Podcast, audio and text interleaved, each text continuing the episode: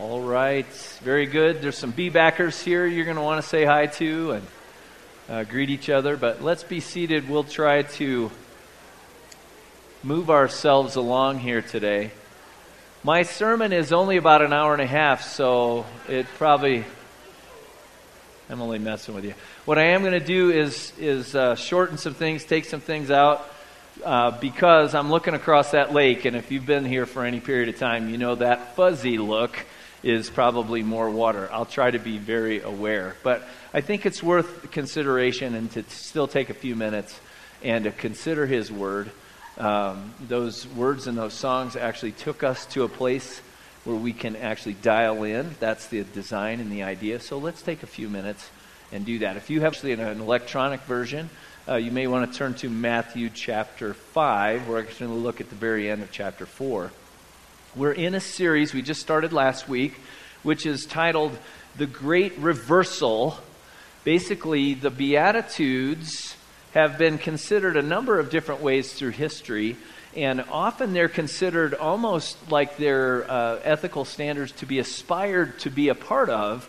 But when you actually look at the Beatitudes, and compare them to the vast history of Beatitudes that predates them, because there are many others that were back in Jewish tradition, in the Hebrew Bible, and in classical Greek uh, writings and so forth. It was a very common method to say the state of being of a person is blessed if they are blank.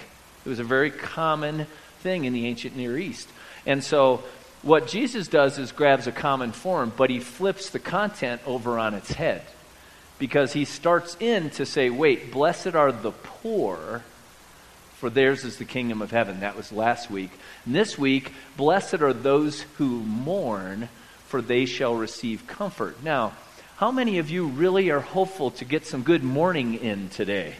Anybody looking forward to that? Uh, no. See, it's the aspiration to these things actually as behaviors doesn't make a lot of sense unless you look at the deeper thing that Jesus is actually trying to communicate, which is, of such as these is the kingdom of heaven. Let's look at chapter 4 of Matthew, if you have your Bibles there. We're just going to look at the very end because it kind of rallies up and says that uh, in verse 17, from uh, this time on, after Jesus had moved up to the north in Israel, he, Jesus began to preach, Repent, for the kingdom of heaven has come near. That's the summary, what we're going to be looking at. This whole sermon, five, six, seven, a little bit of 8, is all about the kingdom of heaven. That's Matthew's phrase that was very common. Luke actually captures, he uh, captures it in the same methodology, in the same kind of discussion as to what Jesus was doing.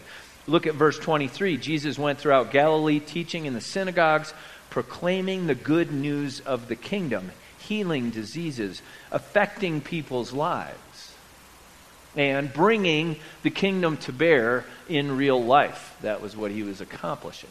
Then it, we look down. It says, says here he went up on a mountainside, sat down, his disciples came to him. In Luke, it very specifically says he went to a very flat place and his disciples came to him. It's fascinating to look at the difference. I, one of the things I won't do today is do a compare and contrast between the Luke 6 passage, but you should look at that. Actually, Luke 6 and then connecting into chapter 11 does the Sermon on the Mount, but there's a bunch of information in between there in the Luke uh, uh, version of it, if you will, after he did his research. But here's how this starts. Now, if you want to know the bookends of Jesus' teaching, if you want to know the, the, the inclusion, the front end and the back end, this is the front right here.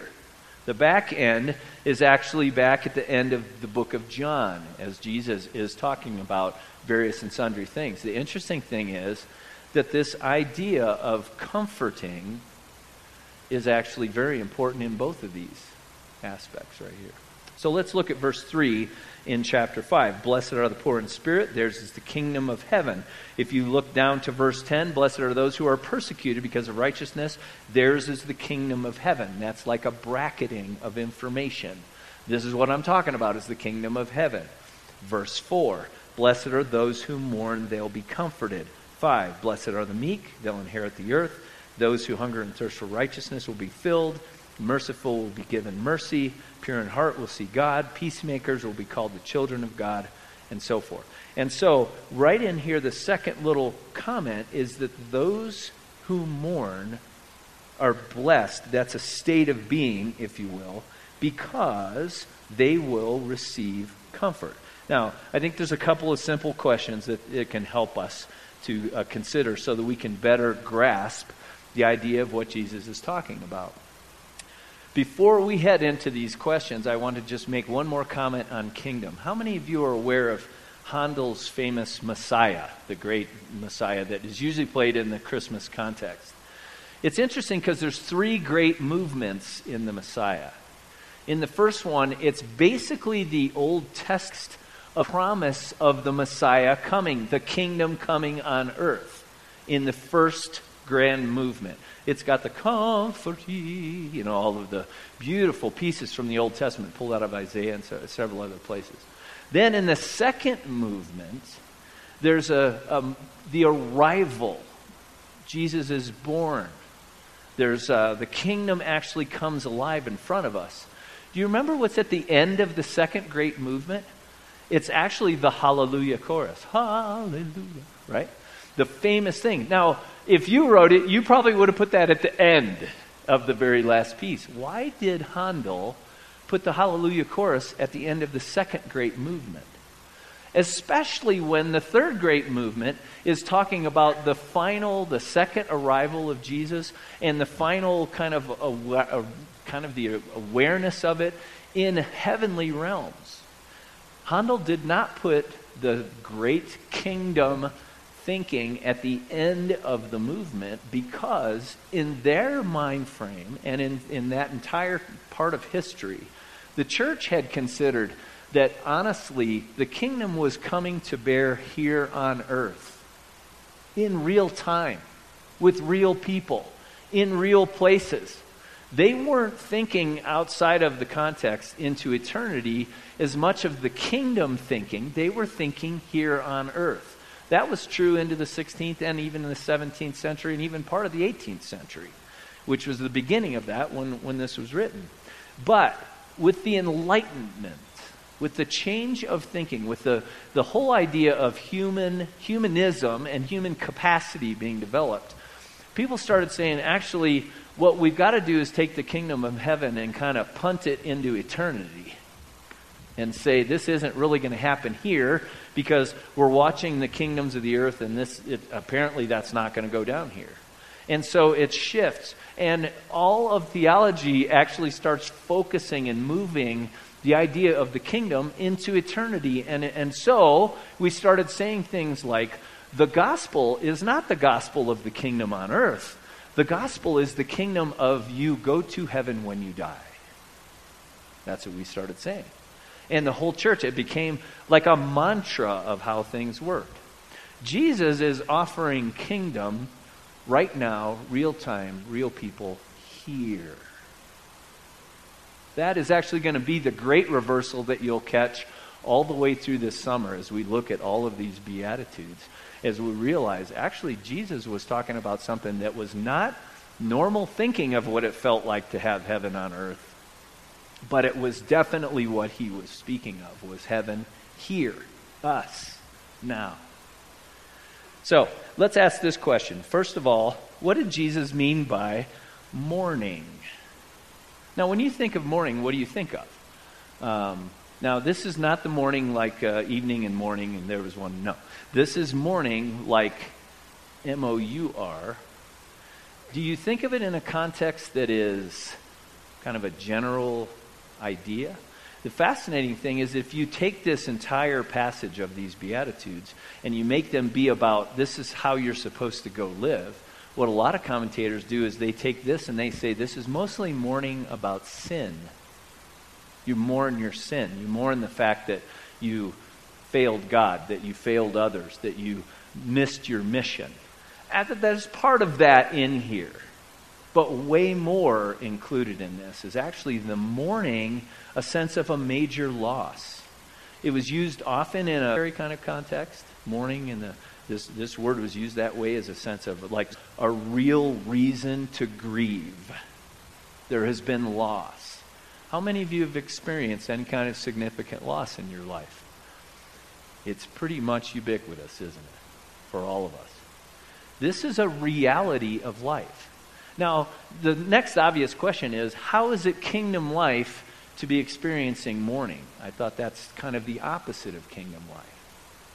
Is it possible maybe Jesus is teaching us a different view of what kingdom life is? Is that possible? Is it possible that it isn't just all roses and rainbows and, and babies singing in heaven, right? It is actually right in the middle of your worst loss and the attending grieving that goes with it, the kingdom is available right there. Pretty interesting. I don't, don't think that we usually consider it in that way. Here's what Paul said, if you want to turn with me back to 2 Corinthians. Now, this is a jump. Paul was not directly referring to this passage, so I'm not trying to say that. But I think this list gives us a real sense of what we're talking about here. Paul in 2 Corinthians chapter 6, and if you want to keep your finger there because we're going to look at the front part of 2 Corinthians.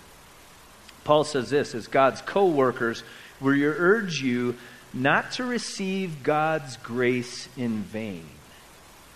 And then he goes on, look, I tell you, now's the time of God's favor. Now is the day of salvation. Salvation is very much connected in comforting, which we're going to look at next. And it's in a contrast to mourning, is what's going on. But look at what Paul does right here. And he says, We put no stumbling block in anyone's path so that our ministry will not be discredited. Rather, as servants of God, we commend ourselves in every way. Now, listen to this list. This is a mournful list. We're in great endurance, in troubles, hardships, distresses, beatings, imprisonments, riots, hard work, sleepless nights, hunger. How many of you have brand new children and the sleepless nights thing resonates with you, right? Impurity, understanding, patience, kindness. Now, those are all blessings. He mixes it right in with the list of all these difficult things. Have you noticed that before? In the Holy Spirit and in sincere love, in truthful speech, in the power of God, with weapons of righteousness in both our right and left hands, through glory and dishonor. He shifts it back. Bad report, good report, genuine, yet regarded as impostors. Now he's doing contrasts. We're known, yet we're regarded as unknown. We're dying, and yet we live on. We've been beaten, but not killed. Sorrowful, but always rejoicing. Poor, yet making many rich. Having nothing, yet possessing everything. And then look what he does. We've spoken this freely to you, Corinthians, and we've opened our hearts wide to you. We're not withholding our affection from you, but for some reason you're withholding yours from us. As a fair exchange, I speak to you as children. Open your hearts wide to us. Now we're getting somewhere. Why do all those things go on? All of those difficult, horrible circumstances. Did God forget about us? Did we get a sense of, uh oh, um, we have failed God and now He's punishing us and, and we're in big trouble? Did it, is it like, oh, maybe Satan's winning the battle? What do we think is going on here? Actually, in all of those worst case scenarios, that's where the grace is actually grabbed. Right there. And grabbed. He says to them, Look, guys, I'm not just telling you this so I can pat myself on the back. I'm opening my heart up and my reality to you so that you engage with me and I engage with you. That's how this works. That's what makes this so astounding. It's not to just fix everything, it's actually to engage it in such a way that we actually access comfort. And that's where we're going to go next. Because that's what we receive. Now, let me ask you the next obvious question. When you hear comfort, what do you think of there? Now, typically, and this is not wrong, we think of I'm in great distress and I need somebody to come and somehow make me feel better. It's not 100% wrong. But to be honest with you, that's at the shallowest level of what this word is all about. This word is fascinating. It's the same word used in, uh, in the part of the very first part of Second Corinthians. It's the same word used to describe the Holy Spirit when Jesus talks about him at the end of the book of John. And it's the same word that he grabs here. It's you've probably heard it before. Para Paraclete is the two pieces of it. There's different forms of that. But para means to be alongside of, involved with, um, part of the deal. And the kletos is a sense of we're engaged with each other. Now, let me tell you some of what, what this word was about. It's fascinating because going all the way back to the Old Testament, picking it up in the Septuagint. How many of you have heard of the Septuagint? You heard about that? And a bunch of you have. The Septuagint was a Greek version of the Hebrew Bible that was very, very popular in Jesus' time in Paul's time. In fact, Paul moted from the Septuagint. So there's Greek words that are actually translations from very ancient times of what the Hebrew Bible said. And you know what word they use? They use this very same word to describe the sense of comfort. But here's what they meant. Often it was military again. Often, you guys remember the movie 300 with Leonidas, and he's calling, a, a number of you remember that. The call to arms where he said, We need soldiers and we need them here now. That calling word is this same word, parakletos. It's the exact same, the verb form of that. It's also used to say, you know what? I'm encouraging you. I'm filling you up with courage. You hear that even in that word. I'm saying to you, there's a responsibility that you have, there's a sense of duty attached to it, there's a sense of fulfillment of something, moving ahead. It doesn't say just feel better over here if you need me. It says actually we look each other in the eye right now and there's a responsibility that we've got to get about here. There's something to do.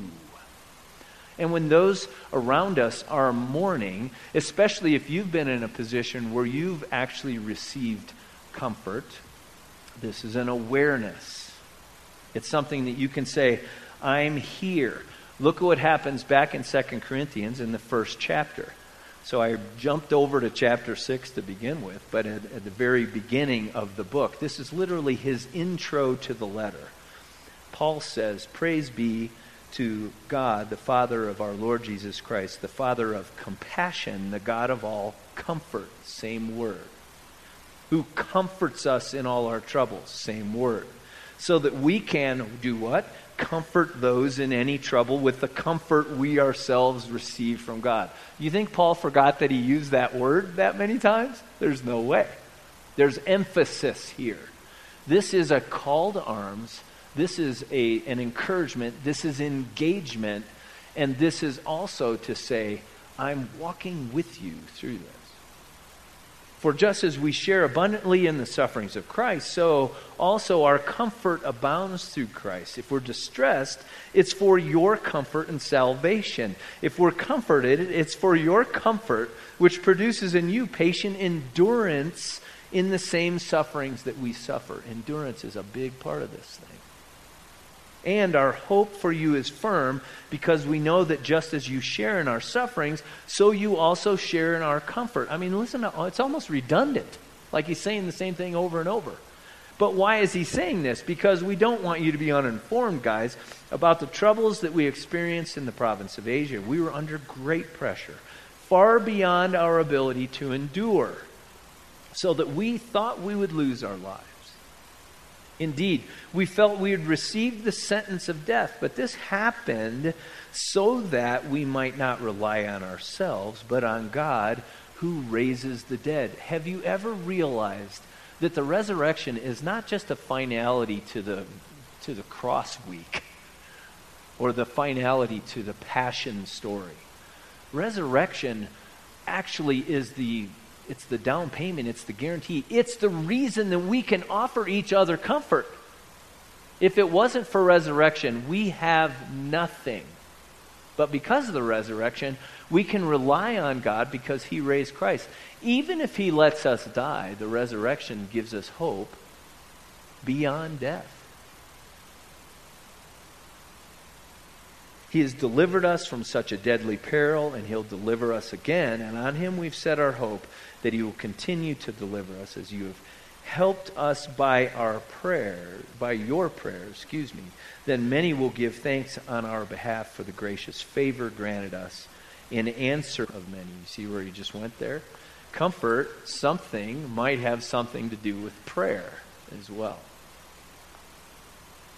So here's a thought if we know that this is the one of the great state of beings that is blessed, and that is we mourn and we receive comfort, then what do we do about that? Should we go looking for things to be mournful about? I can pretty confidently tell you that life will bring plenty on its own. Okay? You don't have to go invent things to be mournful about. And in fact, if you're in a season and in a time where there's not great pressure on you and there's not an amazing sense of grief and loss right now, you're in that position so that you can pour comfort out to others. It puts you in that spot. It gives you that opportunity. And when you need it, here's the first thing I want you to consider. When you are in the place of mourning loss, receive comfort. This may be the biggest mistake that we make as Christians today, is we think somehow it's a sign of weakness. We think somehow we need to pull ourselves together. We, we uh, need to, I don't know, we go for help in so many different, various different ways, or we read articles or we do things. We avoid the ones that are right next to us who have what we need. I find that fascinating. And I find it actually runs contrary to what our whole mission is. Is it possible that our vocation, which described all the way back at the beginning of the Bible, which was we're going to bring order to chaos and we're going to bring life where there's death, doesn't that sound a lot like comforting? Doesn't that sound a lot like walking up and saying, okay, you've got to make some decisions right now. These are really hard decisions. I get it how can I enter in and bring some wisdom in a sense of confidence while the storm's not blowing for me right now? That's bringing order to chaos. That's, that's reflecting your main vocation. And then, when there's actually been death, because loss, in its greatest sense, even if it's a loss of a job or a loss of number of things, it always feels like death. We need someone to come and bring life real, honest to goodness, look them in the eye life. We need that. This is actually, if you think back in the series before this, when we talked about vocation and, and being people who are servants of God, this is what it looks like. When people are mourning loss, we need to be looking for them to find them so that we can receive from the people who are in strength positions, we can receive the comfort. The truth is, in that case, in the exchange, you are the weak one. You're the one who has less than, and you need someone to bring to you. Receive it. But then, just wait. You'll have opportunity to actually give it out. And every time you walk through a major event, it gives you more and more specific strength, specific opportunities to share things that bring strength. Right now, we're in kind of the throes in our family with my wife's mother, who is struggling into dementia, going down in. And you know, a number of you have been in that spot. If I ask for hands, it's probably half the people right now that have been there or are in there right now. And it's interesting because we keep trying to talk with each other, and we are. We're communicating well, we're reading, we're trying to learn things. Uh, the other day, we got an email from a lady who lived very close to Jenny's mom for a lot of years and has lost more than one husband on her journey. And she said three things that honestly, the minute I heard those sentences, I said to Jenny, that's, that's the best advice we've gotten from anybody in the whole picture, right there, in those three simple sentences. Why? Because she trusts God. She's lost greatly. And she was willing to step across the divide and say, Look, guys, just from experience, consider this, consider this, consider this. We needed her. We need her. And she has picked that up. She has said, That's part of what I'm all about here, is to do that. So, to comfort, bring comfort to others.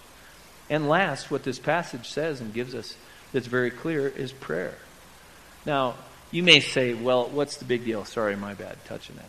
You may say, what's the big deal there uh, about prayer? Especially, is this going to make the person feel better? Is it going to change the circumstances? Maybe neither of those. Does it show faith and trust in God to actually work through the entire equation? Yes, it does. If you think for a minute that our job as Christians, as followers, who are actually about the business of living these Beatitudes as they, they come to bear in us, if you think it's our job to somehow equalize all the pain and suffering in the world or reduce all the pain and suffering in the world, that is not even what God has in mind at all. What God does have in mind is a sense of trusting Him in the entire process and with the larger equation. So that we can say, I am in mourning and I need comfort, and others come to me. But it's not to somehow fix things or, or solve the equation. It doesn't do that. It doesn't resolve anything. It does put trust in God to pray, though, and say, God, we desperately need you to work through this whole thing. We can't see it. We don't know how it's going to work out, but we've got to trust you. So the three things receive it, give it, and pray it. And that would actually be living into what Jesus said is this second great position of blessedness. Not because you just want more mourning or that you just want to be like some kind of a helper person. It is the whole equation works. The whole thing works. It's always working, and you're always working in it. Let's pray together. Lord, we are grateful to you that you have given us, first of all, a little bit more dry weather. Thanks for that. I appreciate it.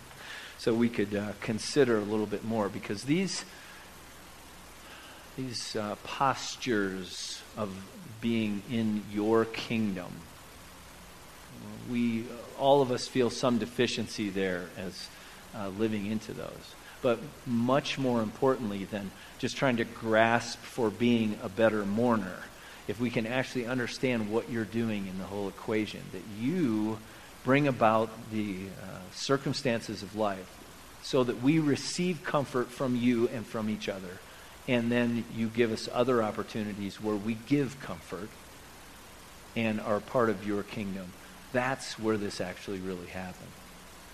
Thank you for the vocation you've given us. Thank you for the blessing.